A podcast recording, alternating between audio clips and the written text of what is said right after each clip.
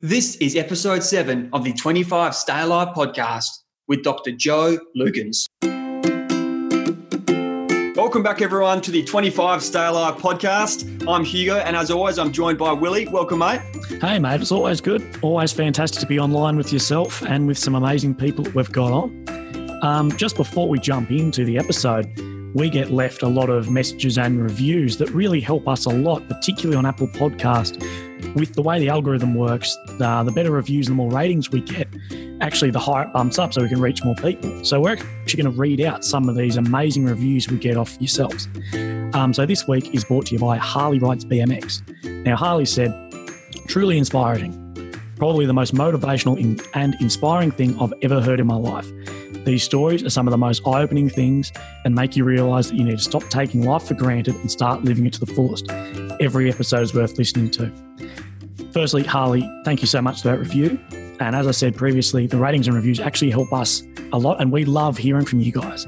So, Hugo, what's coming up in this next episode? Yeah, thanks, Willie. And thanks, Harley, mate. You're a bloody legend. And for those who haven't yet subscribed and haven't left us a rating or review on Apple Podcast, please do so. It'll take the best part of 30 seconds. But like Willie alluded to, it really helps us grow and reach as many people as we can. So, look, today's episode, we talk all things positive psychology with the amazing Dr. Jo Lukins. She holds a PhD in psychology, has over 25 years' experience, and a breadth of knowledge in the sport, organisational, and educational domains. Jo has worked with elite athletes and outstanding professionals such as Johnathan Thurston's and the North Queensland Cowboys throughout her career. And she's just about to release a book, The Elite Think Like an Athlete, Succeed Like a Champion. So, also very excited to announce Jo as the 25 Stay Alive resident psychologist. So, it's amazing to have someone of Jo's caliber and expertise join the 25 Stay Alive team. And I know today's episode might be a little bit longer than the other ones, but I can tell you right now that we literally could have spoken for another few hours. And I guarantee it that you'll take something out of today's episode. And make sure you listen right up until the end because Joe does leave you with a couple take home strategies to implement into your daily lives.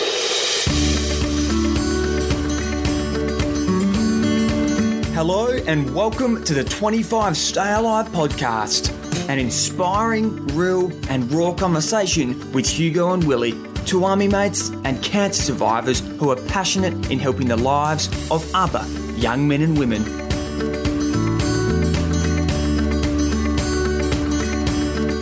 Dr. Jo Lukins, welcome to the 25 Stay Alive podcast. Thank you for having me. It's an honor to have you here today. Willie and I have been very excited to, to get you on the show and really pick your brains. And, and Willie, mate, how's your week been? Yeah, my week's been really good. I'm feeling a bit better, but yeah, it's fantastic to have Jo on the show. We've been um, been waiting to get a psychologist on, and, and no one's better than Jo. I suppose for the for the listeners out there, what actually is positive psychology? Yeah, positive psychology is a new arm, I guess, of psychology. Around about the 1980s, there was a professor by the name of Donald Clift, and he kind of posed the question to psychology and said, Well, what would happen if we studied what's right with people? Mm. Which was the moment that psychology went, Oh, yeah, we've Yeah. kind of we've kind of missed a whole chunk of life there. And, and of course things have been done over the years, but not as a an organized part of the science, I guess. So it was quite fortuitous in terms of some of the research that was happening around that time. So positive psychology is essentially the science of what goes well. Yeah. You know, so it's it's looking at achievement, it's looking at success, but it's looking at things like happiness and love and kindness and post traumatic growth. Mm. And, you know, so what it's trying to do is understand when people are trying to function well, when people are wanting to achieve, what are some of the things that help to contribute to that and help to contribute to having a life that's satisfying and Yeah. keeps us happy. It's really common for people to focus on like what's going wrong, not what's going right. Yeah, it And that seems like a, a quite incredible thing that you're like, yeah, nah, stuff. Yeah, things go wrong, but we're just going to focus on what's going well and what's good, and then that sort of swings your your whole mental state around. It, it absolutely does, and and look, it's it's an obvious way for people to head because people tend to have what we call a negativity bias. We do tend to scan the environment, and you know, some people will say that's an evolutionary thing that we need to look after ourselves and Mm. look out for the hazards and so forth. So we do have a tendency, and I'm I'm always interested when I'm working with people and they're given feedback. You know, you could give people ten pieces of feedback. Nine might be positive, one might be something that isn't quite Yeah. right. And isn't it interesting how we always focus on that one bit? So we do as humans tend to gravitate to the negative, and so it's really important that we look at the benefits of looking at life going well and and, Yeah. and how can we reframe things and think about things differently.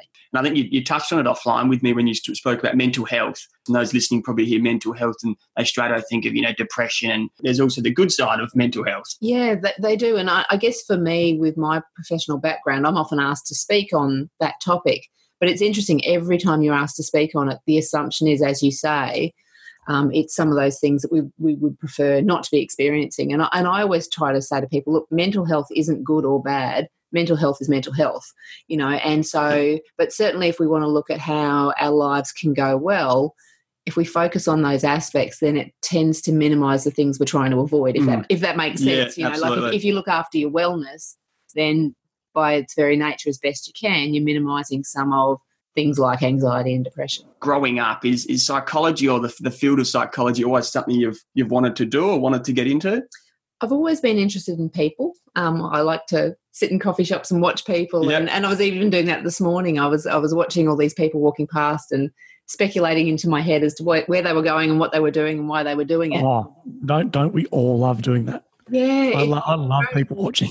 Yeah, there's, there's something quite therapeutic about people watching, I think. well, I think Yeah. it is because you watch and you see all these people that you'll probably never see again, Yeah. and you just think, but they've got a whole life and a story that I'm never going to know. So, Yeah. it, so then I just make it up, Yeah. fill in the gaps, you know, with no. I find I, I do that weirdly, um, and I actually do it more and more when I'm in the army, like when I'm out in the middle of nowhere, and I see like um, big like um, jetliners fly over the top, like seven four sevens fly over, Yeah. and I'm like, that's full of like 300 people. I wonder like where they're going, what they're doing, and I sort of almost think too far, and I'm like, there's probably people in first class who are like businessmen up there, and like, oh my god, how how they're living such a different experience right now on this planet to me, but I'll never know their story. Yeah, it's it's interesting, isn't it? And, and you don't know. Some someone's on that plane excited about where they're going. Someone's dreading where they've left or what they're doing. Yeah, it's it's interesting human experience. So, um, in terms of how I came to be sort of where I am now, I I, I was always interested in people, Mm. um, and my career aspirations as a high school student was I wanted to join the police force.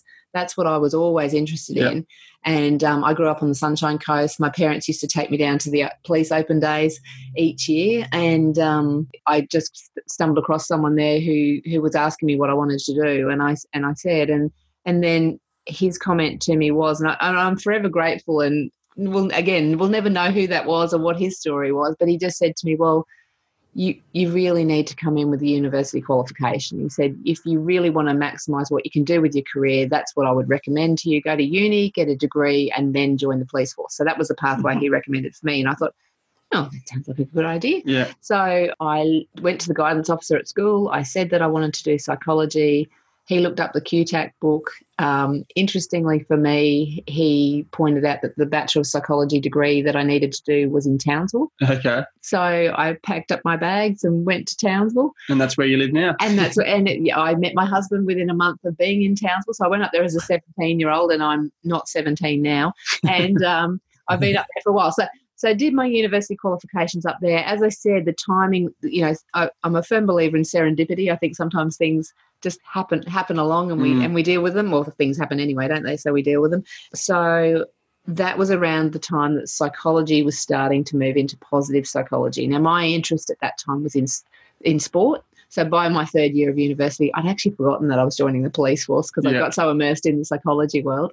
Um, so then I had an interest in sport, was able to do my honours research on children and sport. I was looking at self esteem and why kids explain their outcomes the way they do. Yeah. So if a child with low self esteem has won, how do they explain it compared to a child with high self esteem? Is it different? And it was different. So I was Yeah. looking at, the t- some of the toughest audiences in the world, eight and 10 year olds. So I hung out, hung out with them for a year. Then got an academic position at the university doing some research work and some initial teaching. And then it was fortunate for me that probably about two or three years later was when a new team came to town. They were called the Cowboys. Yeah. The Um, Cowboys. yeah, the Cowboys. So they didn't have a psychologist they didn't have a psychologist in their first year. Um, so I started up with them in 1996. Graham Lowe was the coach and was wonderful for me. He gave me opportunities that I probably wouldn't have gotten in another centre. So um, because I was probably the only person working in sports psychology area at that time. So I've been with the club for well, we're now just about to go into our 25th season. And you're, st- you're still with them. still with them Wow. still with them. Yeah. So that's that's been a that's been a, an amazing opportunity, and it's interesting. I've often been asked, you know, being a, a female professional working with an elite male sporting team, um, and I work with lots of other teams as well. I work with the Townsville Fire, which is, is another team that I love Oh, working yeah. with.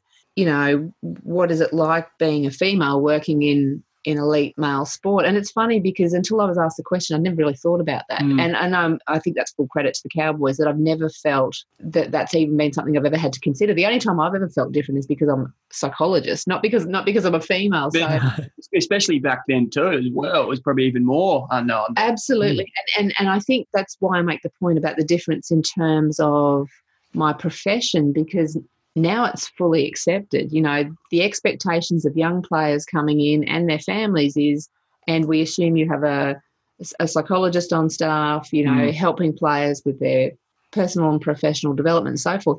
Back in the 80s, that wasn't what that was. That was before Super League, you know. So players that I would see, I'd see them in the corridors and they'd kind of sort of nod at me slightly and maybe not even say hello because psychology was a bit more taboo Yeah. back then. But um, we've all grown up a bit since then and, and realised that what psychology can offer is an opportunity for you to be your best Hmm. you know and that's really the framework i've always come from is is you know if you've got someone who's traveling through life wherever the, wherever they're at you know things are going well or things aren't going well but how can we put some things in place to help people live the life they want or to feel better about their circumstances whatever it is that they're doing Hmm. And have you Absolutely. noticeable changes over those, say, 20 years in those teams and their sort of mental health outcomes? Uh, yeah, look, I, I think there's lots. We, we've seen a whole range of things. That obviously one of the things that we now talk about more is some of the the challenges of being a professional athlete. Like, like many of us who aren't professional athletes look at it and go, "Wow, wouldn't that be a cool gig? I'd, I'd love Yeah. to be a professional athlete." And look, there there isn't a professional athlete I know that don't say, "Yeah, this is what I want to be doing." Yeah. So there's no there's no doubt that it's a pretty amazing experience if you get that opportunity to do it. Um, what we also know, though, is that there's a lot that comes with that. There's a Mm. lot of pressure. There's a lot of expectation. You know, if you a look, lot of hard work. yeah, there's a, oh, a lot of hard work. There's a lot of. It's almost like an iceberg. You know, you don't really see what Mm. goes on. What you see is the the 90 minutes that your team Correct. plays, or the 80 minutes, or you know, whatever the sport is. And- the, And then when they play badly, you start yelling at the TV, and it's like, how, how hard is it to kick that goal? that's right. And then the players walk down the street, you know, and Yeah. then depending on how it's going and how the season's going, depends on how well that goes. You know, you can't even, you know, I, I'm I'm from Townsville, so you know, you can't go into Woolies and buy your groceries Mm. without without you know someone knowing who you are. You know, there's no anonymity in a in a smaller centre, and there wouldn't even be in, Yeah. in many of the cities, I would think. So, so it's interesting that.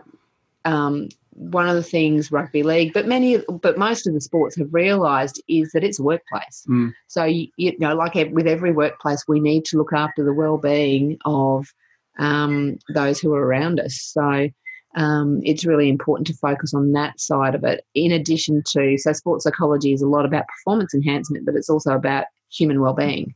Um, so looking after people, and and you know, often we're dealing with populations that are younger and are doing all the things that everyone else who's younger does and every now and then we make mistakes and we you know we've got to deal with those so it's p- putting some support mechanisms as well so people are making better choices or dealing with the Mm. choices that they've made And I guess now with the introduction of social media, being that they're held, like everything they do is now in the spotlight. Now, that's what I was going to ask about is have you seen a change in um, sort of their psychology and sort of mental health with the introduction of social media, say over the last 10 years? yes Because although I've grown up in a social media generation, um, I'm 23 years old, but previously to that, if they did something out on the out on the piss on the weekend or so, whatever, unless there's like a journalist there or someone Yeah. writes a letter to the editor, it's not it's not out there. Mm. But with social media introduction of every phone has a camera on it, every single day you'll see some speculation in the news or, or at least uh, on socials, as well as everyone can have an opinion. So you see these players, they're a public figure online and they'll just cop flack all through the comments. And have you seen that as a massive influence for them? huge influence. It, it really has, and you're you're right because I've I've I've had the privilege of sort of seeing it through the 1990s when that wasn't a thing. You know, I, I remember I got my first email password I think when I was Yeah. in 1993. So you know, it wasn't long after that. So you're right. Certainly, there wasn't that social world. You weren't under the level of scrutiny that you are now. There weren't the keyboard warriors that we now have that feel that they can pass comment on everything that you mm. do and you know, so, and people forget that these are human beings that we're dealing Of with. So course. The, the challenge for athletes is to understand that with their right to be a professional athlete, and it is a good gig, you know, but there also comes that responsibility. You know, they are Yeah. role models, and they, you know, I'm always saying to athletes, hang out on the back page. That's where you want to be. If you're on the front page, it really only needs to be because you've got a trophy in your hand and there's confetti. Yeah, you know, like if you're on the front page, not generally where you want to be. Um, so where you can, you know, you, it's Mm. focusing on your sport and so forth. So it's it's a tough gig being a professional athlete. There are lots of expectations on them, and and you know some of our sports are very well paid, and then others it's much more challenging. The the WNBL is a, a good example of that. It's developing as a profession, but you know the budget that the Townsville Fire on it, Mm. it pales into comparison Yeah, to, say, to say the Cowboys. Of There's two there's two Yeah. teams in the same city, but again they'll all say we love what we do, so that they're very appreciative of it. No, I, I like when you touched on. You said you know they're human too, because it, it is true. And and quite often when supporters or when fans are, are watching them, whether it's on TV or at the game, you you almost forget that in, in a way, and and you don't realise that for them they're reading about themselves, like Willie said, on social media, in the paper, and the news, pretty much every day or most days. It's an interesting one with in regards to the mental health because it seems like it's in the media a lot more with with the athletes. Like I know at the moment there's quite a hot topic in the AFL, for example I'm a a big AFL fan, but it seems like the mental health of the athletes seems to be very prevalent in the media. And is that have you found that? I think certainly the spotlight has shifted, and I think that's a good thing because I think what what it's doing is it, like you said, acknowledging the human side of, Mm. of you know, it's interesting with our sporting teams and our athletes. It's almost like we feel like we have an ownership over them. Yeah, You know, so therefore we have a right to tell them what to do and how to live their lives and how to play their game and all, all those sorts of things. So I do think it's been really good that there is much more discussion about some of the challenges that people experience because then if I'm watching as a as a fan and, and I've been feeling some of those things and then I see one of my sporting idols and I go, well, okay, so it's not just me and it's, you know, you Mm. think people have these glamorous lives and then you find out that it's not that glamorous, Yeah. you know. So so I think that's that's a good thing and I do think that the conversations and the opportunities and you know, even with what what you two are doing here with with your podcast, the messages that you you're able to get out are really really important, and um, you know we can all benefit from it. One of the key things we know from positive psychology is that people matter. So people in our lives matter. So having those conversations, having those connections, it's really really critical. no, absolutely. And look, just just moving on a bit, but still touching on that athlete space because I find it so fascinating that it's such an amazing um, opportunity you've had for so many years, but you would have just learned so much from the athletes, and no doubt the athletes have taught you so much as well. But you've recently, uh, I suppose, not recently, you're about to release a book which touches on a lot of the the, the, the psychology of athletes. Um, I suppose what makes them succeed, how they're so successful in what they do, but how your everyday person like myself or Willie uh, or people listening can utilize some of the the techniques they do to succeed as well in life. It doesn't you don't have to be an athlete. And your book's titled The Elite: Think Like an Athlete, Succeed Like a Champion, and that's being released, I understand, on May thirty first. It is. And um, it's uh, it's a pretty interesting concept for a book, and, and I think just want to briefly touch on on what kind of drove you to to make, releasing that book. Thank you, and thank you for mentioning it. Yeah, it's an exciting time for me. It's certainly I, this is the first book that I've written, so I'm into new territory as well. I'm actually having to practice a little bit of what I preach about taking on a new goal. So that that's been exciting for me.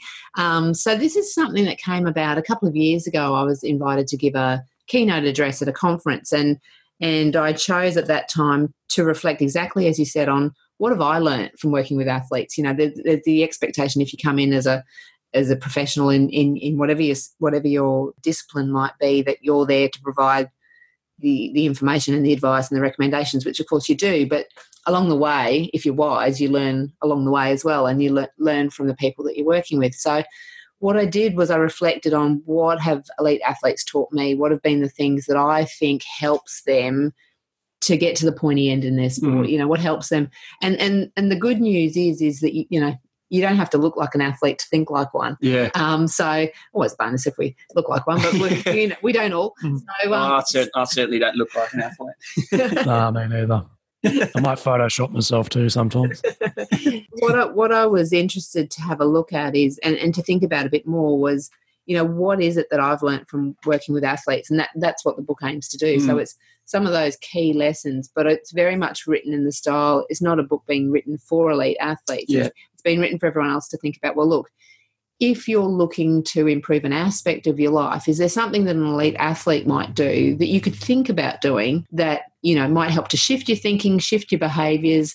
Um, and so that's really what what the book's aiming to do is to explore some of those things that you know help contribute to success that we may be aware of but maybe we don't, we don't necessarily have a strategy so there's lots of strategy mm. it's sort of a i guess along the, the self-help line of book in that it's it's it's not full of stories necessarily about the athletes but it's more about what are the lessons and then if you want to do a bit of this what's some handy hints on how you might be able to do it i was reviewing some of it yesterday and thinking about you know there's a, there's a section in there where i was reflecting on a time when i was working with a client and i'm going to use a label here and if if i could have put my fingers up and put inverted commas where the client was difficult you know it wasn't quite yes. go, wasn't quite going the way i wanted yeah, it to yeah. and i think we can all relate to that because maybe we've all got people in our lives that we could say are difficult and and but but you know what was the learning for me was I went to a workshop it was perfect it was called working with difficult people I'm yeah. perfect I'm going to go to this workshop and I'm going to find out how to fix this person because they're they're really not complying with the way I want it to be. I think uh, I think I need to go to one of those because Willie can be pretty difficult sometimes. ah, yeah. well, well, well, I'll, I'll,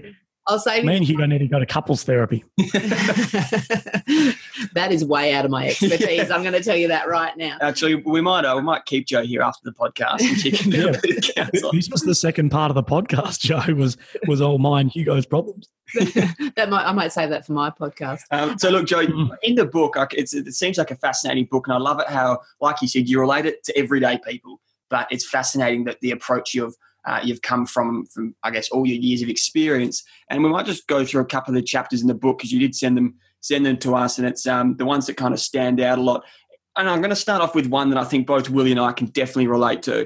Uh, obviously, both being through, uh, Willie's still very much going through cancer, and I've been through two fights with cancer. And it's something that the support from your family and the support from your friends and the support from the, the community in general is huge when you go through something like cancer, for example. And so one of your chapters is called In Your Corner. And I think it's it doesn't matter if you're an elite athlete, having that support in your corner, or if you're going through cancer, even if it's something a lot smaller than that, just having someone to to be by your side going through any adversity in life or whatever. And I think that's um it's straight away when you when you sent that chapter to it really really stood out to both myself and no doubt Willie as well. Yeah, so so that chapter in your corner really is about and, I mentioned it before, you know, people matter.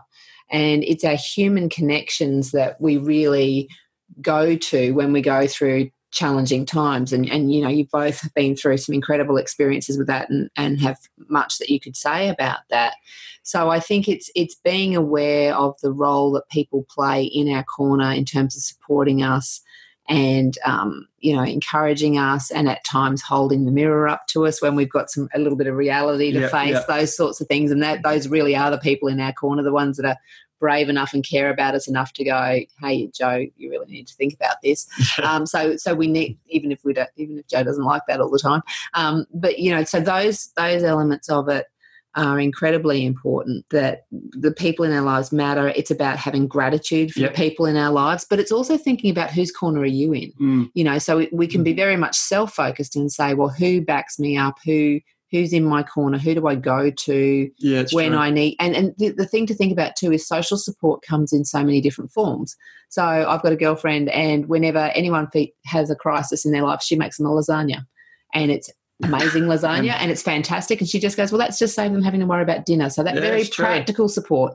I've got other friends who are really good at a cup of tea and a sit down or a glass of wine or whatever yeah. it is people who were really good that I would go to if I wanted advice. Yes. You know, so social support mm-hmm. comes in lots of different ways. So it's recognizing who's in your life, mm-hmm. what kind of support they offer you, and being sensible and strategic when you need support. So if you don't need a lasagna, don't go to that friend. You know, yeah. if you need to talk to someone, who do, who do you ring? Or the other thing that, that I do, and, and we were talking about relationships before, but this is one of the things that, that my husband and I are very mindful of. We both have default positions in terms of social support that are quite different. So he's really good at problem solving and working through strategies. I'm really good at listening, you know. So, yeah.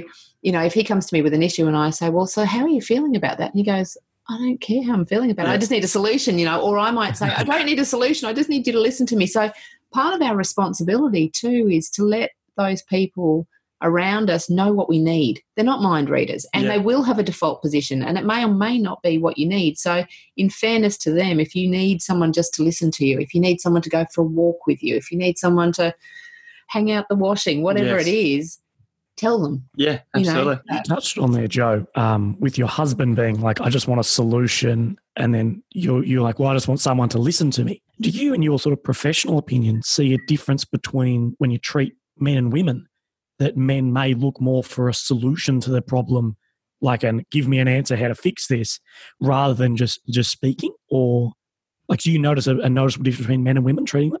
I, I do notice a difference. I yeah, yeah, absolutely, and you and you've hit the nail on the head as to how that difference often goes. That often, often I've found working with men, they'll say, you know, I'm going through this situation. What do I need to do?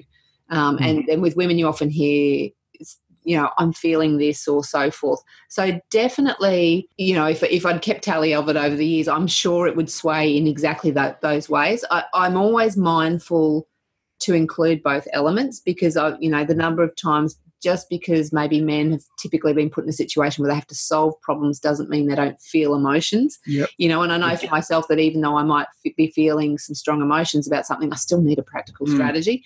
So I, I would agree. Yeah, I, I have seen a lot more of that, and I and whether that's socialized, I'm not. I'm not really sure why that comes about. There's lots of theories around that, but I think it's important as well to not always make the assumption that that's all that you need. So, you know, certain, certainly even in the example that I gave, there's times when I'll say to my husband, you know, I really need a practical solution here. What am I going to do? And there'll be other times when he just needs to talk about how he's feeling. Yeah. So. Yeah. so th- they're all really important. But I think you've raised a good point. Is that that sometimes it's quite common, and and often other people describe exactly the same thing. Like, would that be your observation, Willie? Is that how you would see? At least personally, yes. Because I know when I saw like professional help, like someone like yourself with a psych, I went in with the attitude of like, like I go into everything, I need a solution for me. You know, I need a solution to the problem. But the solution ended up being to talk about my emotions. Yeah. Uh, if that makes sense. I, I went in there with like, righto, what do I need to do? Do I need to jump up and down and breathe 10 times and I'm cured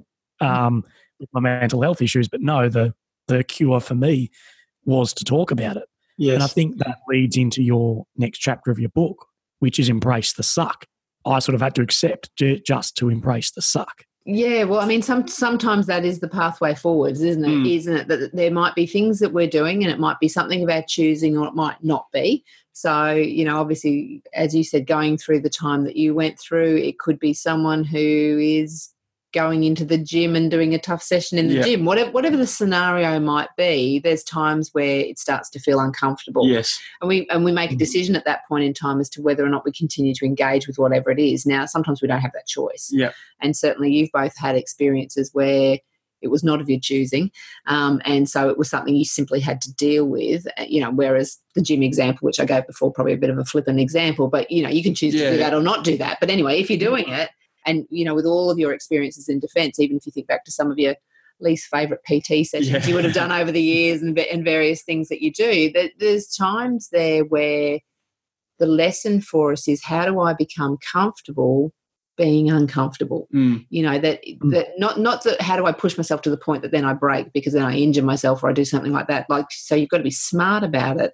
This is something I was working on with some soldiers just this week about when you're in the gym and it's hurting how do you get to that next point where you actually push through it and and you also recognize that if you're in the gym training and it's uncomfortable well wasn't that wasn't that the point That's in the a good first thing. place Yeah. Yeah. So, so my mantra it's not always grammatically correct but it's it's kind of the point you know if i've got up at five o'clock in the morning to go for a ride and i'm puffing well i didn't you know i could have stayed in bed if i didn't want to Yeah. go through that so you know it's kind of the point i'm supposed to be up and out of breath and feeling uncomfortable and so when you embrace it rather than try and fight it Yeah. then you move through it Like you said, whether it is an extreme example uh, or a smaller example, it's the, the concept's the same. If you embrace that suck and go, look, at the time, this sucks, yeah and you embrace and go, Mm. but why am I doing it? And actually almost look at the reasons that, well, what am I going to get out of it? I can either complain about it and say my life sucks and this is too hard, or like you said in the in the chapter in your book, I can simply embrace it, which I think is quite um quite a powerful approach to take. Well, it is because what I find is people often feel really challenged when life feels out of control and Mm. unpredictable. So by embracing the suck and going, actually, how do I have some control over this? It is quite a powerful thing to be able to do. And it, as, by ways of example, someone said to me the other day, I was talking to them about about the concept, and he said, "You know what, Jo? Since you've said this, I've started applying this to my life. Reading." he said, I struggle with reading. I don't like it, but I know that it's good for me to do. Yeah. And so when I hit the point when I want to stop reading, I just go, nah, just keep pushing through. Because I guess part of the life lesson is, and I'm a big fan of reflection, is that maybe that's something else that you can do is, you know, after you've done something, say, let's go back to the gym exercise and you finish it and you do back it off for the last 10 minutes or something like that. How do you feel after you've finished? Because if you walk away with regret, then maybe you needed mm. to push through. And, and so, you know, if you walk away with regret, then learn from it and go, okay, so next time I'm being pushed, how can I think about it differently? What can I say to myself? Can I distract myself? It was it was funny that the soldiers I was working with this week, one of them just suddenly started singing. Um, there was some music on in the gym and he started singing, and it was quite funny because the song was Hey Jude and I was there, so they changed it to Hey Joe. Um, so then they started laughing, which taps into some of the stuff we know about yeah. discomfort and physical sure. activity that hmm. smiling mm. is one of those things that actually enhances performance. Well, absolutely, and it's interesting you say that, Jo, because uh, Willie did a Q and A last night, and he's often touched on before is that having humour is a huge part in in overcoming, I think, adversity or embracing the suck as well. And even if you've got the shittest situation in the world, like Willie with incurable brain cancer, or if you know you're struggling at the gym, or if you're going through a tough bloody PT session in the army, and Willie often touches on it, you embrace that humour you know, dark humor is, is very prevalent in my life. Um, I think pretty much prevalent throughout through the army, but that's definitely helped me push through. Um, and sort of touching on the, in the embracing the suck, I know personally for me, and I think most people agree with this, the most definitive moments in my life have all been moments that have, you know, um, that have challenged me either from a point of fear for, or a point of um, the sort of unknown is for sure um, the most definitive moments and the moments that you grow the most mm. is the stuff that sort of sucks the most. Um, and I think it's really important, especially for young men like myself, that we do continue to push that envelope. Um, I'm not saying stupid. I'm not saying go and climb Mount Everest. But if you just wrap yourself in cotton wool, never do anything that scares you or that sort of pushes that envelope, and, and like you said, Jo, that doesn't have to be jumping out of a plane. That could be simply singing or, or reading. But if that is something that is unknown to you or that is fearful for you, that is when you that's when you grow. You don't mm. grow just sitting around your room. and as well, Hugo, with your question about the humor, humor for me has been able to put a, a light spin on things and being able for me to express really um, sort of darker thoughts, but in a lighter way. So the saying like many a true word spoken in jest. You can I can almost put forward like, you know, this is what is happening to me but I don't. I'm not going to make everyone else feel uncomfortable because I'm all right with it. So if they say me, if they see me joking and laughing about it, they'll be like, "Oh, well, Willie's accepted and he's all right with this." So it's a little bit um, for me to ease them into something. Because if I just walk into a room and go, "I'm I'm dying of brain cancer," people will be like, "Oh my god!" Like, yeah. yeah.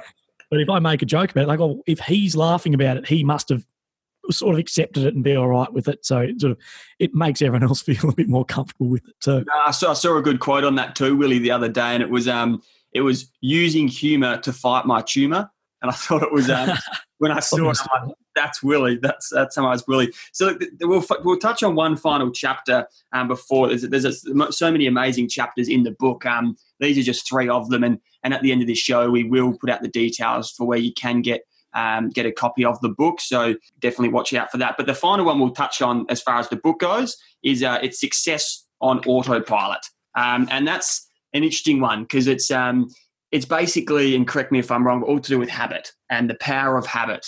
Uh, and basically, we've got so many habits, and some are good habits, some are bad habits. And I suppose it's it's uh, quite often we are on autopilot. And you, you, you've touched on touched on before how we have you know between 30 and 40,000 decisions a day and we, we, don't even know we're doing it and so I suppose it's interesting because looking at it in terms of a psychology standpoint of how we can break a bad habit and I suppose if we can diagnose that habit and what habit you want to change, then we can improve that going forward. So it's not just about good habits, also also about bad habits. So just want to touch on that kind of success on um, pilot chapter. I'm just going to jump in quickly and not only breaking a bad habit, Jo, but actually recognizing what is a good habit and what is a bad habit because mm-hmm. I might be doing things in my life that I don't even recognize are bad, but yeah. aren't, aren't good for me. Absolutely, and and I think by adding that in, you've you've lead into probably one of the most important things about our habits is to be mindful Mm. is to, to is to recognize what we do because as you said we do we make around 30 to 40,000 decisions every day so if you've ever wondered why you're tired by the end of the day that's why Yeah. so, so we all deserve to be exhausted and flicking Yeah. through mindlessly through Netflix or whatever it is by the end of the day because we're tired. Yeah. And of course, the brain can't really focus on, you know, consciously dealing with thirty to forty thousand things. You know, you just can't do that. So what happens is the brain's amazing. What it does is it it, it shortcuts things Yeah. for us. So it goes, okay, so there's some things that we do every day, and, and it's thought to be around 40% of what we do every day is habit. So even if you think about whatever it is that you've done so far today, at whatever point in the day that you're listening to this podcast, but if you've got up, probably your morning routine is pretty similar. So if Yeah. you know, so it might be about maybe it's about getting up and doing some physical activity, maybe it's about getting up and doing some meditation, maybe it's about getting up and taking the dog for a walk, maybe it's about rolling out of bed and Clicking snooze on your alarm. clicking snooze on your alarm. That is definitely a Making a smoothie. that that that's right. So so you know, and and all of those things: breakfast, brushing your teeth, getting ready for your day, getting into your car. You know, you put think about the last time you drove your car and you put your seatbelt on. Yeah. You know, did you sit there and go, mm. "Now, how will I do this? Will I reach across with the left arm? Will I, Yeah. will I do this?" Will, you know, like Yeah. we truly don't have enough space in our brains Yeah. to cope with all of that stuff. So what we do is we create habits and I always say to people that habits are great because they save you from having to think. And I also say habits are terrible because they save you from having to think. Yeah. So it taps exactly into really what you're saying is we have lots of habits and some of them for us. And what I try to do, and I, I, I try to put a slightly different spin on it rather than trying to define them as good or bad, because I think then what happens is then if you do a bad habit, then you feel bad and then you feel guilt. Yeah, of course. And if ever Mm. there was a waste of time, it's guilt. You know, it's just one of those emotions that just makes us feel terrible. So maybe a new way to think about it, and for those listening can think about this, is to think about your habits in terms of for you, what's helpful, what's unhelpful. Yeah. You know, so some some mm-hmm. habits are going to be helpful for you. And if you even think of it as along a continuum, you know, like there's some really helpful things that you can do, like you can do physical activity and you can eat some decent food and you can drink some water and get some sleep and do all those things that would put probably right up the end of the really helpful stuff. And then we can do a whole range of other things that, you know, and whilst they might be fun from time to time, they probably go further down the unhelpful Yeah. list, you know. So it's really about making a decision about your life. Everything we do has a consequence. So it's really thinking about, well, in terms of me and my life right now, what is the consequence of my behavior and how's that working for me? Yeah. You know, so it's, it's less about putting judgment on the habits and it's more about thinking about how's it working for me and, you know, how's it going to work for me in the long term. So I, I'm always saying with habits, what you do every day matters more than what you do every once in a while. Yeah. So I always remember working with a dietitian once, and dietetics is not my expertise, but I always remember her saying, let's just look at the three main meals of the day breakfast, lunch, and dinner. And let's see if across the week you can get six of each of them right. You know, so you have Yeah. six pretty good breakfasts, six pretty good lunches, six pretty good dinners. Well, that gives you space to have a treat for breakfast one day. You know, so I, I must say I looked at the menu today because I'm not I'm not in my hometown, so I did look at the blueberry pancakes. So I didn't have them today, but but Sunday will be day, and I think I'll have. I'll think. I think I'll make that my treat breakfast on Sunday. I'll do something you know that I wouldn't typically do because it doesn't matter if I just do it on Sunday Yeah. because most mornings I have hmm. porridge. You know, so what you do every day matters more than what you That's do true. every once in a while. So if every once in a while you have a blowout with whatever it is, food, drink, you know, big night out, whatever it is, and if you do that, you know, well. Most days you don't do that. So, you know, It's it, it, it's about, I, I just think that we can put a lot of pressure on ourselves and unnecessary guilt, and life's too short for guilt Mm. you- you- we- also need to be be- behaving appropriately, obviously. You know, so it, this doesn't give everyone free reign to go and do whatever they want. Remember what I said is what you do every day matters more than what you do every, every once in a So, while. so for those listening, then Jo, and they're just sitting there driving their car, or they're doing the weeds, and listening to this podcast, or, Yeah. or at the gym or whatever, um, and they're sitting there going, oh, "I've got a, I've got a couple little bad habits, or I've got Mhm. this thing that I hate when I do this, or I hate when I, it, it doesn't have to be something like say smoking, but it could be something like for for myself, I look at it and go, one bad hab- habit I have is I find I always have to have something in my hands, and usually it's my phone. Yeah. So, like if I'm sitting on the couch or something, I'm, I seem to always be on my phone, or I'm at the out, out for breakfast, and I always seem to to want to check my phone or check your social media. And sometimes I'm not I'm not even doing anything. I'm just almost habit going on, on on my phone. And for Mm. example, that's something that I it's a bad habit in my opinion, but it's something that like you said, putting on your seatbelt. But for me, it's kind of if I'm sitting there, I just grab my phone, I have a scroll through Instagram, or I have a scroll through this, and it's kind of like it's something that I've identified that. But then those listening who have a similar habit, and we've all got them, but they might want to change that. Yeah. What's the, the little ways you can kind of go about in, in breaking that? Well, first of all, notice that that's what you're doing. So well done for having having the mindfulness to go. Oh, I've just noticed that I do that probably Yeah. more than I want to. Yeah. Okay, so so then what you do is you go. Okay, so if I if I want to change that, if I want it to be different, what do I want it to look like? So it might be about it might not be saying, well, I can never have my phone in my hand because that's not going to work. But maybe it might be about saying, you know what, when it comes to I'm going to make this suggestion. Sitting in a coffee shop with my partner, Yep. I'm not going to be on my phone Yeah. because that's kind of a bit rude. Yes. Okay. So if you know if your partner looks up and all they can see is the top of your head because you're looking at your phone, then I would suggest you've got something better you could be looking at. So yes. so it might be about going, okay, so maybe when I go to a coffee shop, the rule is the you know the phone isn't on the table or something like that. So for me, I normally would have a bag with me, so that makes it easy. I can put put it into the bag or leave it in the glove box Yep. or, or whatever it is. So first of all, you've you've got to think about what's the new behaviour going to be look look Yeah. like. So it might be when I sit down at the coffee shop, then I put the phone in my pocket. Or then I put my phone to airplane mode or something like Mm. that. One of the things I did because I I had a similar thing recently where I thought, gee, I spend a lot of time on social media when I don't need to. Yeah. And what the, the trigger point for me was someone said, and I, and I know that I think it's just a standard part of the phones now, but Oh. someone said you can download an app that records how much time you spend on stuff on your phone. Oh, the screen time. I, yeah. So so before that, but there was an app. That's scary, that app, though, because I've looked at that. I've been like, oh my God, like Yeah. hours and hours a day. And you realize how bad it is. That's It is. that's right. And so, but it was interesting. So I I immediately reached for my phone and went to download the app. And I thought, hang on a sec. If I need to download an app that tells me how much time I'm spending on social media, I'm spending too much time on social media. I don't actually need the app. yeah. So then what I did was I took all my social media apps on my phone, put them into a folder because there are times when I can productively use my time. If I'm waiting at the bus stop waiting for my kids to arrive from school, there's 15 minutes there. That's actually a productive time for me to do some social media Yeah, yeah. stuff. So that's actually so it's not like I don't want it on my phone, but I want to be more mindful about my Mm. practice with it. So what I've actually done on my phone is I've put all of the apps into a folder on my phone at the back of my phone. So it's on the last possible Ah, page. yeah. So I've now made it a very conscious I like effort for I me like to that. get to my like it's not you know you know how you often put them in the bottom Yeah, of your my, phone. mine, mine are at my bottom at the moment. I think I've got uh, yeah, Facebook, Instagram, yeah. uh, WhatsApp, message, um, Facebook Messenger. So I've done Yeah. so what I've done is moved all mine to a folder in the back and I've relabeled the folder and I've and I've called it really with a question Oh, mark. I like that. and just by the very fact that I have to press on, you know, and I, that's like I'm posing myself a question there, like really, you know, that's so that's, that, that's the tone I read it in.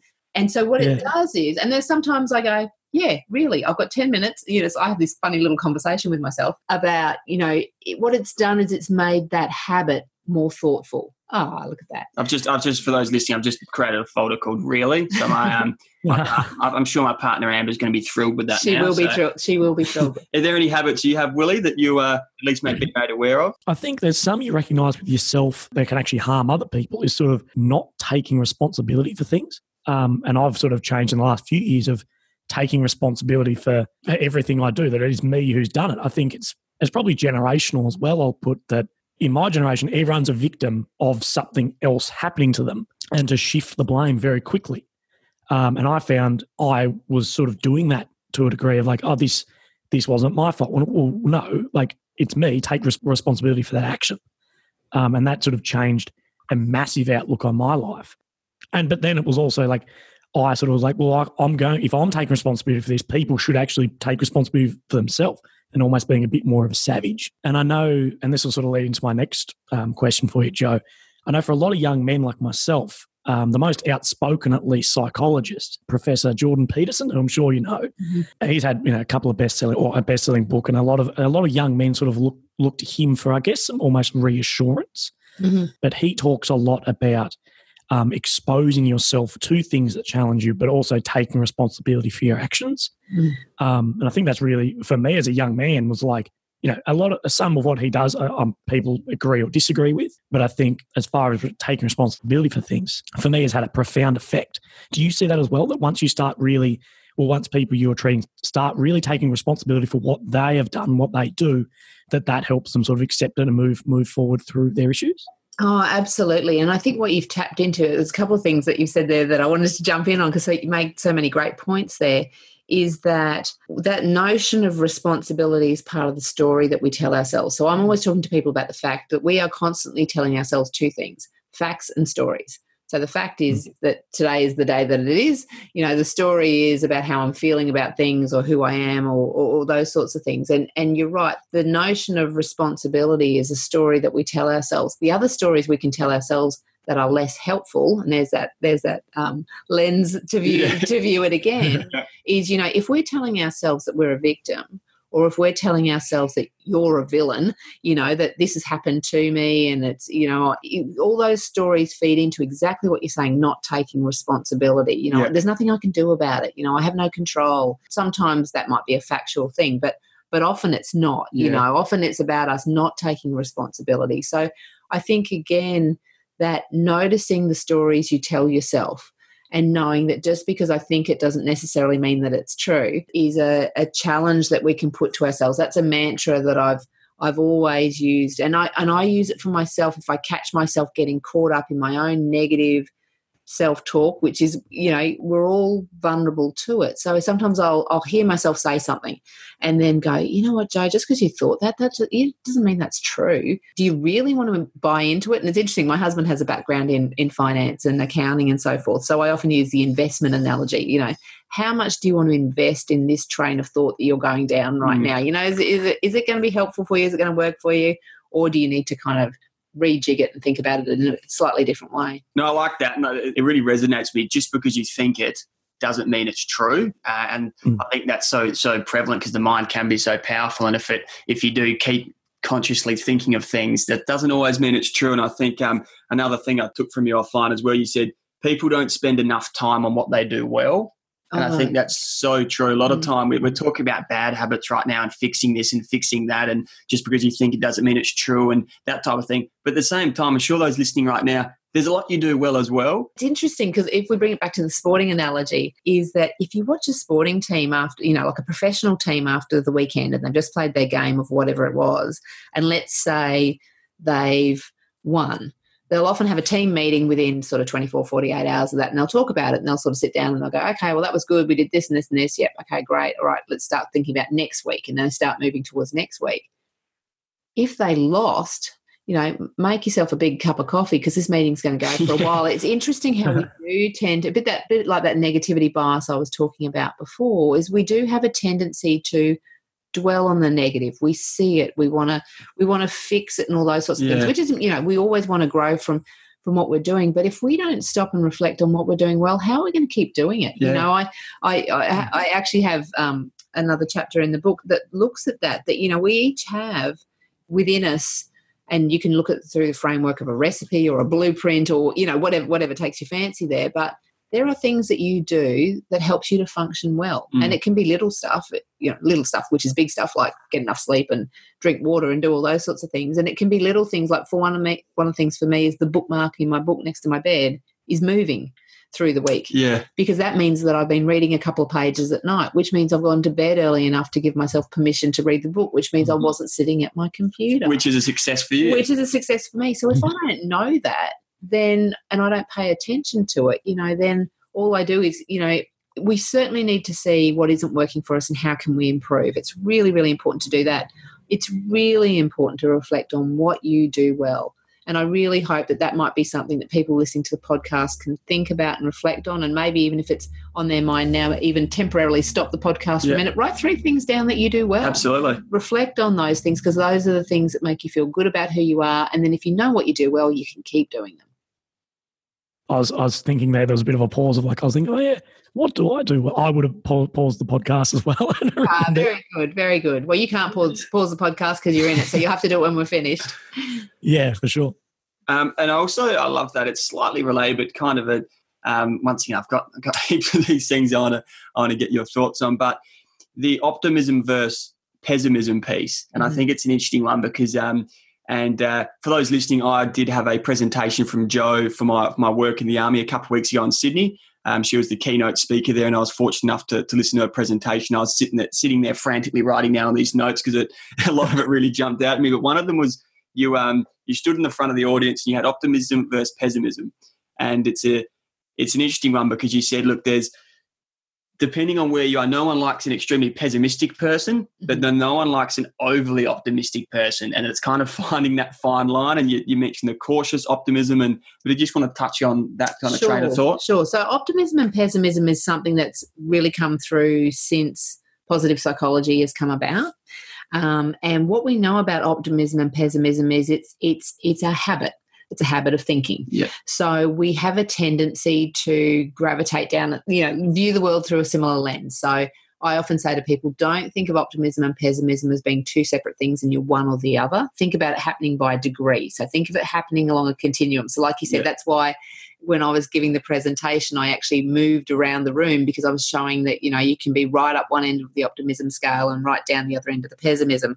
And if and if you're still sort of struggling with the concept of it, you know, if you go back to your childhood days, think of the optimists as being the Tiggers of the world, and think of the of the pessimists as being the Eeyores. So most people know those characters quite well, and we know that you know Eeyore's a lovable character, and I've seen a lot written recently about one of the lovely things. I'm going to digress slightly here, but one of the things that we love about Eeyore, who you know probably has some depression there. I mean, yeah, that's pr- probably pretty evident there. But you know what? Eeyore's friends surround him, so it comes back to that message of people matter. Yeah. Um. So you know, but if we come back to the, what I was saying is that you've got pet, you know, the pessimists, the Eeyores down one end, you've got the Tiggers up the other end and what consistently the research tells us is that the way you think matters. So when you choose to think in a way that's more optimistic and helpful, what the research supports is that that's generally beneficial for you. It's helpful for you in terms of your health, your study, your work, your relationships, you know, all of the all of the facets of life um, receive benefit from when we think about the world in a more helpful, optimistic way. You know, something crappy's just happened, but you know what? I'm going to find a way to get through this, and I know that I can do it. And yeah, I wish it hadn't happened that way, but I'm going to find a way. You know, that's a more optimistic yeah. way to think about when something comes along. So it doesn't stop us by any stretch of the imagination of experiencing some of life's challenges at all. But what it does is it equips us when we do with some strategies to get through it in a way that is better.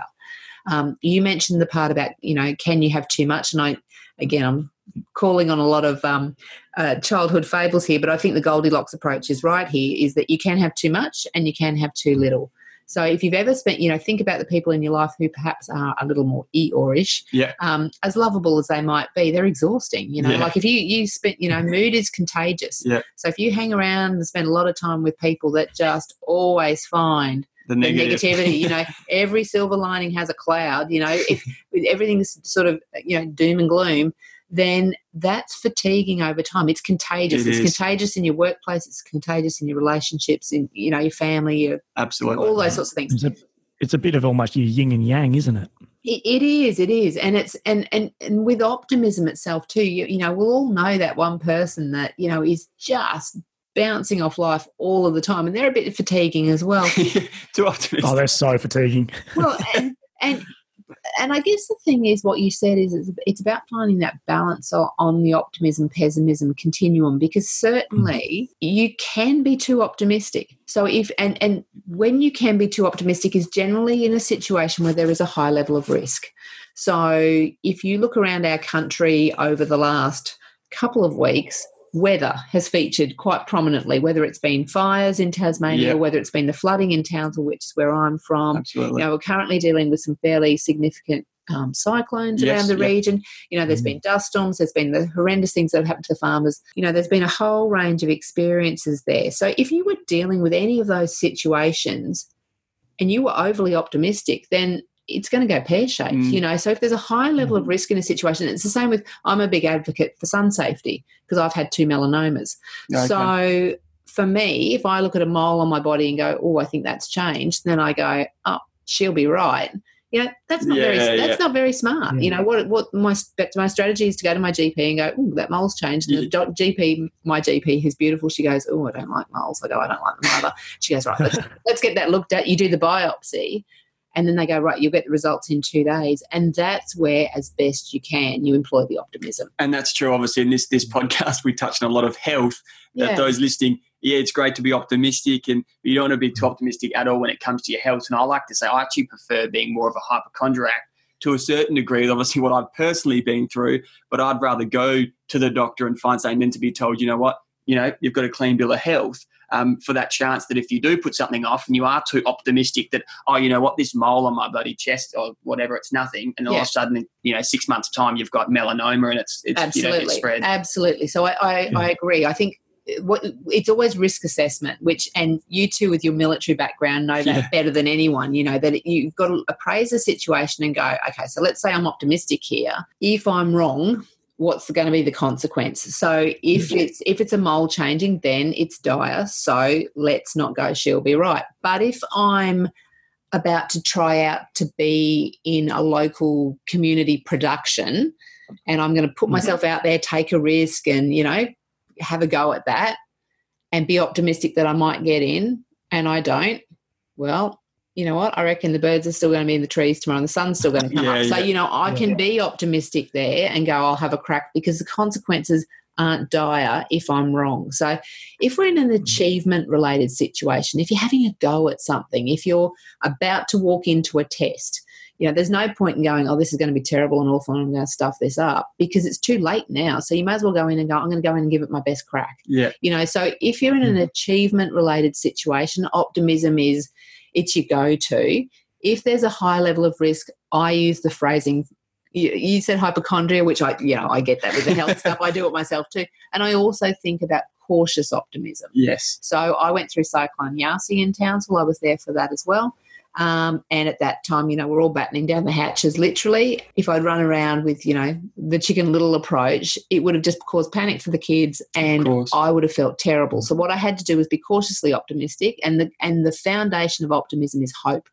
And I think that's what we have to hang on to is we have to hang on to. I hope this will go okay. I'm sure that it will, but you know what? I'm still going to tape up the windows and Yes. move the furniture inside sure you know so it's that it's finding that balance and it's always about assessing the consequences of whatever And. I find, I find myself saying that a lot with sort of when people talk about um, like my health.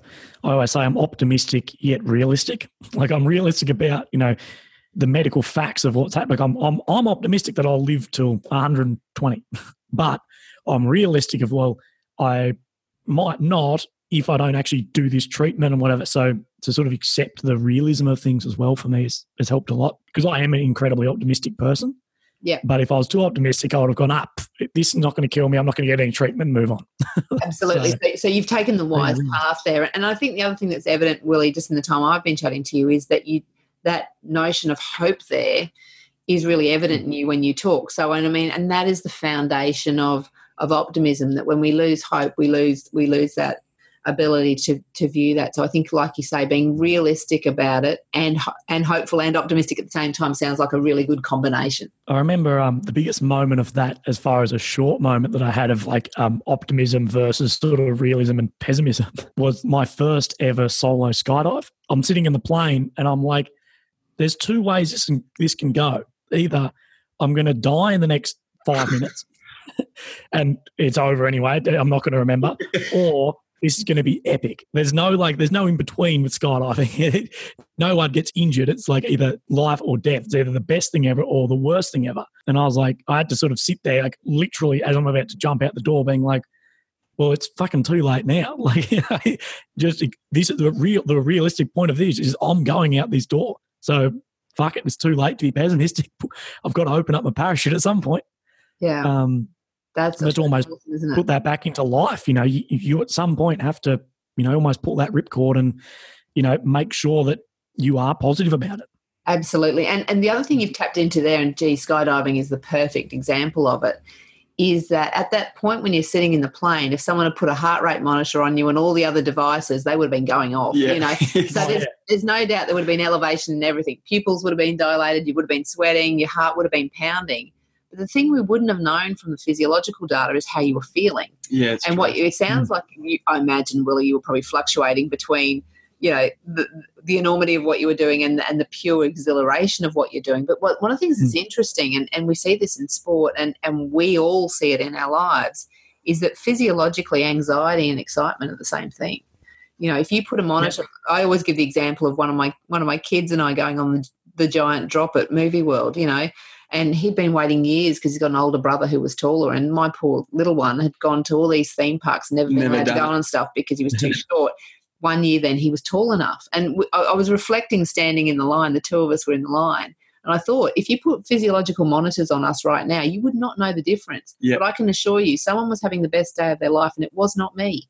You know, so at that point, I used to, I don't know what ever happened. I used to be a roller coaster It- it's, fiend. I used to love it, but it's, then it's I funny. don't know what it's happened. funny you say that I've done that uh, that giant drop in Gold Coast, but when I did it, I at least you had someone to go with. I was with all my family, and at first we were all going to go on it. Then a couple of my mum and dad dropped out. I think you know it's a bit too high. As closer we got, and then my sort of my brother dropped out, and he said, "No, nah, you know it's too high." And then I was with my sister, I we'll do it together, and we kind of got closer and closer. Then she dropped out, and then I was the only one on it. And then next to me was would have barely met the height requirements. A, a, a young boy who was probably up to my bloody waist or something. And he's sitting there in his sheer excitement, and I'm sitting there just shitting myself. But Absolutely. I'm by myself watching my family didn't even want to go on it with me. Mm, maybe that was us, and I was on the other side.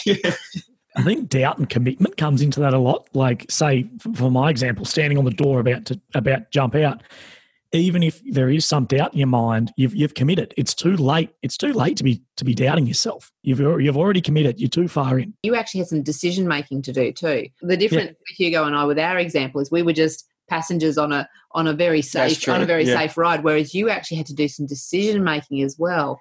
So it was really important that you managed to control the emotions around what you were doing because at some point you had to re- remember to you know pull the cord and all the rest of it. So I think Yeah. you've tapped into a really important point there that when you when you've got to be making decisions in these moments, that's when you really need to try and keep your head clear by keeping those emotions in check. No, absolutely. I've just got a couple little more things I'd love to touch on. Um, and I suppose as well for, for those listening, almost maybe some take homes. Mhm. And I know there was one that um, that you mentioned during this this conference, and it really, once again, I, I- loved it. And it was um, that when then planning, that when then planning, and, and you kind of described it as the secret bullet uh, for more effective goal setting. And so I guess it, you did, once again piggybacking new behavior to existing behavior. Yeah. Um, could you just, Yeah. yeah. I guess for the listeners to maybe while they're yeah, listening to this, they can almost try to take something away. Yeah, so so and in fact, this is a good reason for them to listen to the podcast twice because I've already used some when then planning in the podcast, which Oh. I, I just didn't articulate. There you that's, go.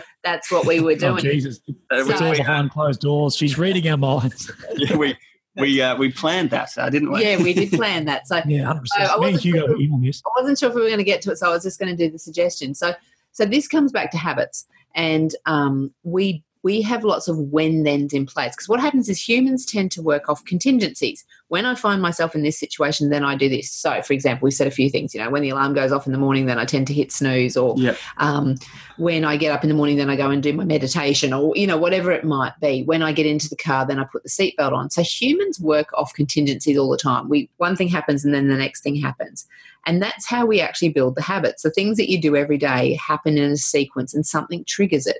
So one of the th- one of the challenges is that if you want to change a habit, so if we wanted to change a habit and we wanted to take take a multivitamin, say Yeah. say, or you know you've got medication or whatever whatever it is, but you're a bit hit and miss with it. You kind of do it, but you don't do it, and then then you remember it sometimes.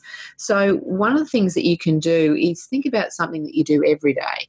So the example for me, I'll stick with the multivitamin example because this was one I used a few years ago. I normally in the morning have a cup of tea. So I thought, well, I do that every day, but I'm really hit and miss with the multivitamin. So how can I? And then I use the when then strategy. And Yeah. you, you said it, it's about piggybacking. So what you do is you take the new behavior and piggyback it to the existing behavior. So if I have a cup of tea every day, if I'm, Yeah. you can set your clock by me. If at you know seven fifteen, that's what I'm doing. So what I had to say to myself beforehand is when I put the kettle on, then I grab the multivitamins. And what that means is because because I'm having the cup of tea every day, what I do is I then associate turning on the kettle with having the multivitamin. And what actually happens is lots of research that's been done on this, particularly looking at neural activity about what happens if we put a when then in place. So it means that when when I do put the, cup, the, the kettle away. on, straight up the thought will come there. Yeah. Now, does it guarantee I will do the behavior? No. It's dependent on how much do I really, Really want to do it, it. But the biggest challenge with it is that often we forget because what did I say before? It's thirty to forty thousand Yes, decisions yeah. every day. So I, to give you an example, I did this with a, a, a group that I was working with. It was a group of soldiers, and I used when then planning around flossing your teeth. Yeah. Because flossing your teeth is one of those things we all know it's good for us. Oh, I always the- forget. And the, and the, and Yeah, the- yeah. exactly what you said, I always forget. But it's funny because if we all sat here and had a discussion about flossing your teeth, we'd say all the good reasons why we know we're supposed to do it, and about eleven percent of the population do. Yeah.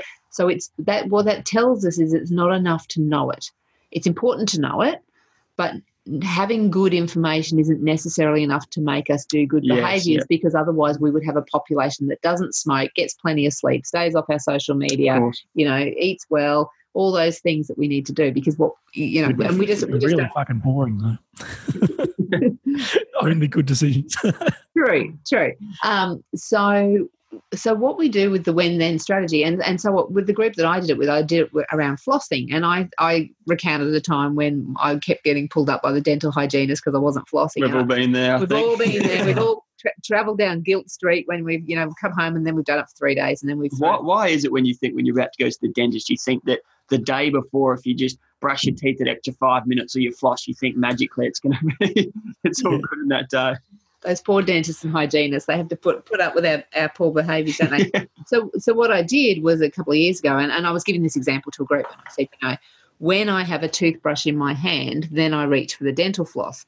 So what I did was I paired something I was doing every day. Thankfully, I, was, I could say that I was brushing my teeth every day. I paired that with the flossing. Flossing, And so I went instantly from, and it's interesting, went from not flossing to flossing twice a day because I brush my teeth twice a day. Yeah. The other thing I should add, coming back to my previous story, is it's now physically impossible for me to turn a kettle on and not think about my multivitamins. Uh, I love it. Now, so you know, so that, but I mean, uh, that's a that's a curse I'm prepared to live with. The interesting thing, if I can just say one more thing about the flossing, is so I gave this as an example to a group that I was working with, and invariably, what happens when you do that, and it will happen for your listeners probably when they next head into the bathroom, is probably around sixty to seventy percent of people who hear this podcast, when you hold the, the toothbrush in your hand, then you'll think about.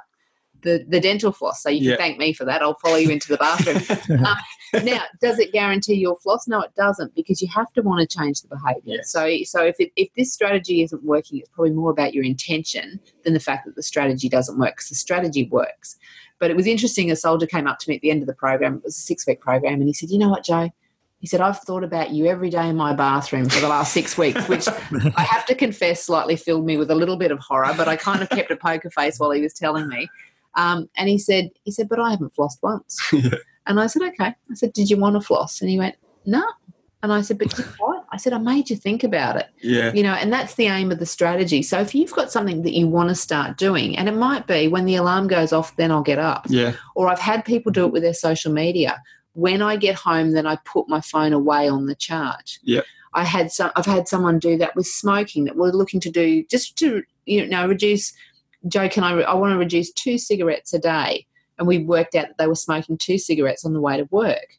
So when I leave for work, then I put my bag in the boot Yeah. because their cigarettes are in the Mm. boot. So it, it guarantees, and those first few car rides will be horrible because it's a habit, it's an association, and cigarette smoking is a is a tricky one because there's the addictive component as well.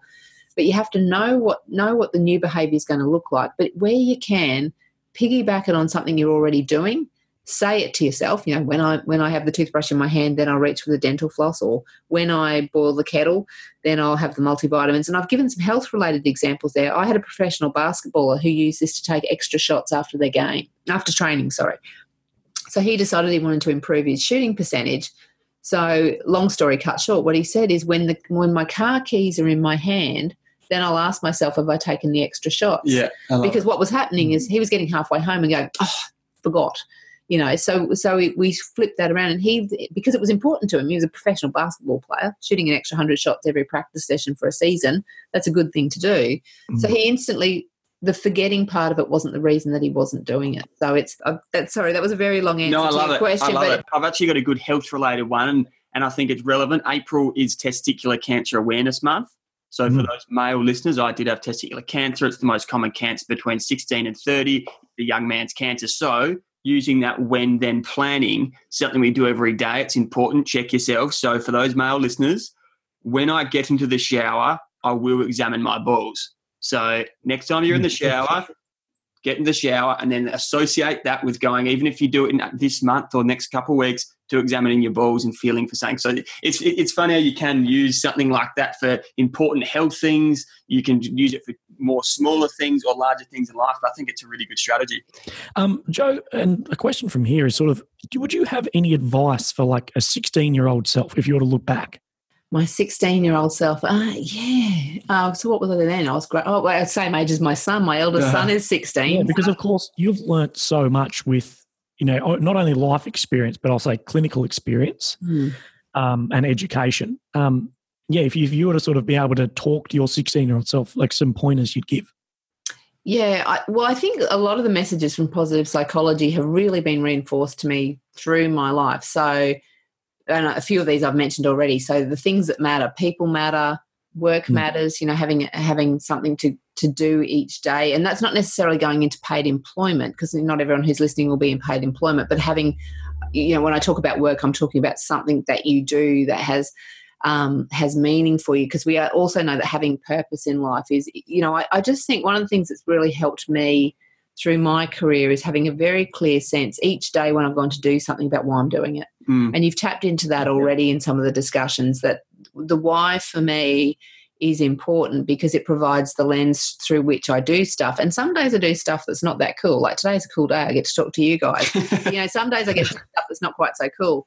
And so on a day when it's, you know, the stuff isn't as much fun or it's a bit tedious or it's a bit administrative or whatever like that, which isn't kind of my go-to, I go, yeah, but why am I doing it? Yeah. You know, and I can always find a reason and a purpose for it. So I think if I'd understood that earlier in my career, I think that would have been a good thing. I mean, it's something that I've I, I picked up on somewhere along the way. I don't even know when that was, but that that's been really useful for me. And I guess the life lesson, I'm a big fan of mantras, so I have lots of mantras that I tell myself along the way that help me get through life. But the one that I think I wish I'd known at 16, which is when you are vulnerable, you know, aren't you? at 16, you, you know, mm. the whole world's gone pear shaped on you. Your hormones are doing all sorts of stuff, and you're trying to navigate the world and and relationships and school and what you're going to do with your life, and all that sort of stuff comes along. And I think the mantra that's really helped me is I always land on my feet. That's what I say to myself, particularly if I find myself in a prickly situation or somewhere where I don't want to be or I'm experiencing a challenge or even in writing this book, you know, it was not all this is the best thing that I'm doing. It was it was a confronting process to do it because you're vulnerable. Yeah. You know, and anytime you put yourself in a situation where you feel vulnerable, um, that's Ooh, that's a deep breath yeah, moment, isn't it? Absolutely. So that mantra of okay, right now this doesn't feel so good, but you know what? I always fall on my feet because most times in life, you know, well, I'm still here. So, you know, mm. most times in life things work out okay. So I kind of tell myself that, you know, in some way, shape, or form, you know, it's it's interesting with the book. Like no one's read it yet. But it'll come out, and some people will love it, and I'm sure some people won't Absolutely. love it. You know what? And when people mm. don't love it, I've got to cope with that. You know, sure. but do you know what? I always fall on my feet. So so that would be if I was talking to 16 year old Jo. I think I would I would hope that she would take that wis- wisdom on board because it would have been easier sort of navigating earth science and some of those other subjects yeah, I was doing back when I was 16. That's incredibly interesting. And um, being cognizant of time, you know, we could talk to you all day. Um, some incredible sort of stuff that's come up or things that I couldn't afford to talk about with an actual clinical psychologist. Um, if, if I went into his office, I'd be undue charged through the roof. Um, but just before before we head off, Jo, do you have sort of a plug for your book, like um, when it's coming out, where we can sort of get it, and and anything else you want to say about it? Sure. Thank you. Thank you for that opportunity. I really appreciate that. So the book is coming out 31st of May. Um, so that's when it will be out on shelves. And um, I, from what I gather from the publicist, it'll be Amazon and all the usual places that you can you can get it. But if anyone's interested in sort of getting in a bit earlier, getting an earlier copy and at a bit of a cheaper price as well, I've, I've got a link on my website as well, so I might be able to pass that on to you guys. And on that, actually, Jo is extremely kindly um, spoken to us offline, and she said she will give us a separate link for our listeners, the 25 Stay Alive community, uh, and that will be a separate link for you guys to order this book, which I'm certainly going to order a copy for myself. And part of those proceeds that um, Jo will get from the book will go to a charity that's close to Willie and my heart, um, which is an amazing, amazing thing. So um, just for, yeah, for those listening out there, click the link that we'll definitely provide through our socials and pre-order the book. When it's out, we'll do another post, and then part of those proceeds from the book will go directly to a, a charity that's close to close to our heart. So thanks so much for that, Jo. Oh, that's, that's my pleasure. Kind. That's my pleasure.